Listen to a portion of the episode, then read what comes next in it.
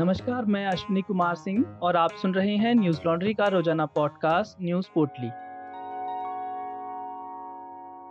आज है तीन जून, दिन गुरुवार। सीबीएसई द्वारा हाल ही में रद्द की गई बारहवीं की परीक्षा के बाद अब अन्य राज्य भी परीक्षा रद्द करने में लगे हैं। गुजरात, मध्य प्रदेश के बाद अब राजस्थान सरकार ने भी परीक्षा रद्द करने का फैसला लिया है। कैबिनेट बैठक के बाद राजस्थान के शिक्षा मंत्री गोविंद सिंह डोटासरा ने कहा, अब मार्किंग सिस्टम तय कर छात्रों को प्रमोट किया जाएगा।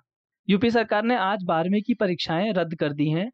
मुख्यमंत्री योगी आदित्यनाथ, डिप्टी सीएम व शिक्षा विभाग के अधिकारियों के साथ बैठक के बाद यह निर्णय लिया गया है। बता दें कि कोरोना महामारी की दूसरी लहर के मद्देनजर केंद्र सरकार ने सीबीएसई की बारहवीं कक्षा की बोर्ड परीक्षा रद्द करने का फैसला किया था, जिसके बाद से राज्य सरकारों से परीक्षा रद्द करने की मांग की जाने लगी।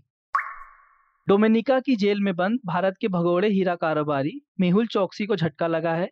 वहाँ की मजिस्ट्रेट कोर्ट ने भगोड़े हीरा कारोबारी मेहल चौकसी के देश में अवैध रूप से प्रवेश के मामले में जमानत अर्जी खारिज कर दी है। कोर्ट के फैसले के बाद मेहुल चौकसी के वकील विजय अग्रवाल ने कहा, वह मेहुल की जमानत याचिका के लिए ऊपरी अदालत का दरवाज़ा खटखटाएँगे। इससे पहले डोमिनिका के उच्च न्यायालय ने चौकसी की याचिका पर करीब तीन घंटे तक सुनवाई करने के बाद मजिस्ट्रेट अदालत में पेश करने के आदेश जारी किए थे। मजिस्ट्रेट कोर्ट में चौकसी ने दावा किया था कि उसे एंटीगुआ एंड बारबूडा से अपहरण कर जबरन कैरेबियाई द्वीप देश लाया गया। इससे पहले चौकसी के वकील विजय अग्रवाल ने कहा, उनका क्लाइंट पुलिस हिरासत में सुरक्षित महसूस नहीं कर रहा है। उसे एंटीगुआ एंड बारबूडा वापस भेज दिया जाए। इस दौरान उन्होंने कहा कि वह अपनी सुरक्षा के लिए भुगतान खुद करेंगे। दिल्ली मेडिकल एसोसिएशन की ओर से दायर याचिका पर दिल्ली हाईकोर्ट ने बाबा रामदेव को समन जारी किया है। साथ ही कोर्ट ने भड़काऊ बयानबाजी से रामदेव को बचने को कहा है। डीएमए ने अपनी याचिका में कहा, रामदेव का बयान प्रभावित करता है।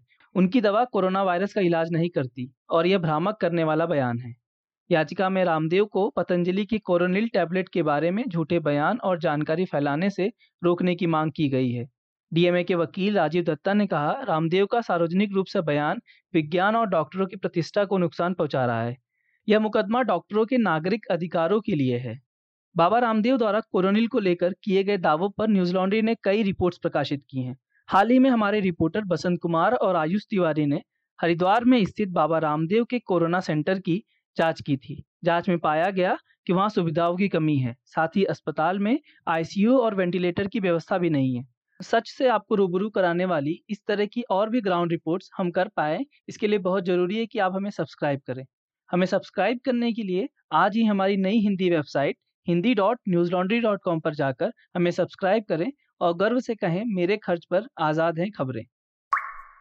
सुप्रीम कोर्ट ने कोविड 19 के प्रबंधन से जुड़े मामलों पर सुनवाई करते हुए कहा कि भारतीय संविधान ने अदालतों के लिए मूक दर्शक की भूमिका तय नहीं की है।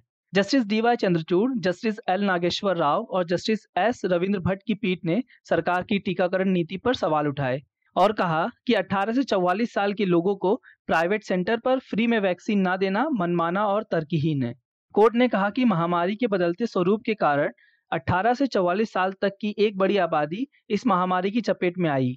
यही वजह है कि सरकार को अपनी नीति में परिवर्तन करना पड़ा और इस आयु वर्ग के लोगों का वैक्सीनेशन कराने पर ज़ोर देना पड़ा। साथ ही कोर्ट ने केंद्र सरकार से पूछा कि वित्तीय वर्ष 2021-22 के बजट में पैंतीस हज़ार करोड़ जो वैक्सीन पर खर्च करने के लिए आवंटित किए गए थे, उसका इस्तेमाल 18 से 44 वर्ष के लोगों को फ्री वैक्सीन देने पर क्यों नहीं किया गया? इसराइल में जारी सियासी घमासान के बीच सत्ता में बड़ा बदलाव हुआ है। इसराइल में विपक्षी पार्टी में गठबंधन को लेकर सहमति बन गई है। सहमति बनने के बाद, अब 12 साल से सत्ता में बैठे प्रधानमंत्री बेंजामिन नेतन्याहू की सरकार का गिरना तय हो गया है। बता दें कि मार्च में इसराइल में चुनाव हुए थे, जिसमें बेंजामिन की पार्टी बहुमत की आंकड़ों तक नहीं पहुँच पाई थी। इसराइल में नेतन्याहू सबसे बड़ी पार्टी के नेता थे, जिसकी वजह से उन्हें प्रधानमंत्री पद की शपथ दिलाई गई थी। आठ विपक्षी दल गठबंधन कर देश में नई सरकार बनाने जा रहे हैं। विपक्ष की दो सबसे बड़ी पार्टियों के नेता नेफ्टाली बेनेट पहले प्रधानमंत्री बनेंगे, जो 2023 तक इस पद पर बने रहेंगे। इसके बाद एश एडिट प्रधानमंत्री बनेंगे। आज बस इतना ही। आपका दिन शुभ हो। कोरोना प्रोटोकॉल का ध्यान रखें। नमस्कार। न्यूज़ लॉन्ड्री के सभी पॉडकास्ट ट्विटर आई और दूसरे पॉडकास्ट प्लेटफॉर्म पे उपलब्ध हैं। खबरों को विज्ञापन के दबाव से आज़ाद रखें। न्यूज़ लॉन्ड्री को सब्सक्राइब करें।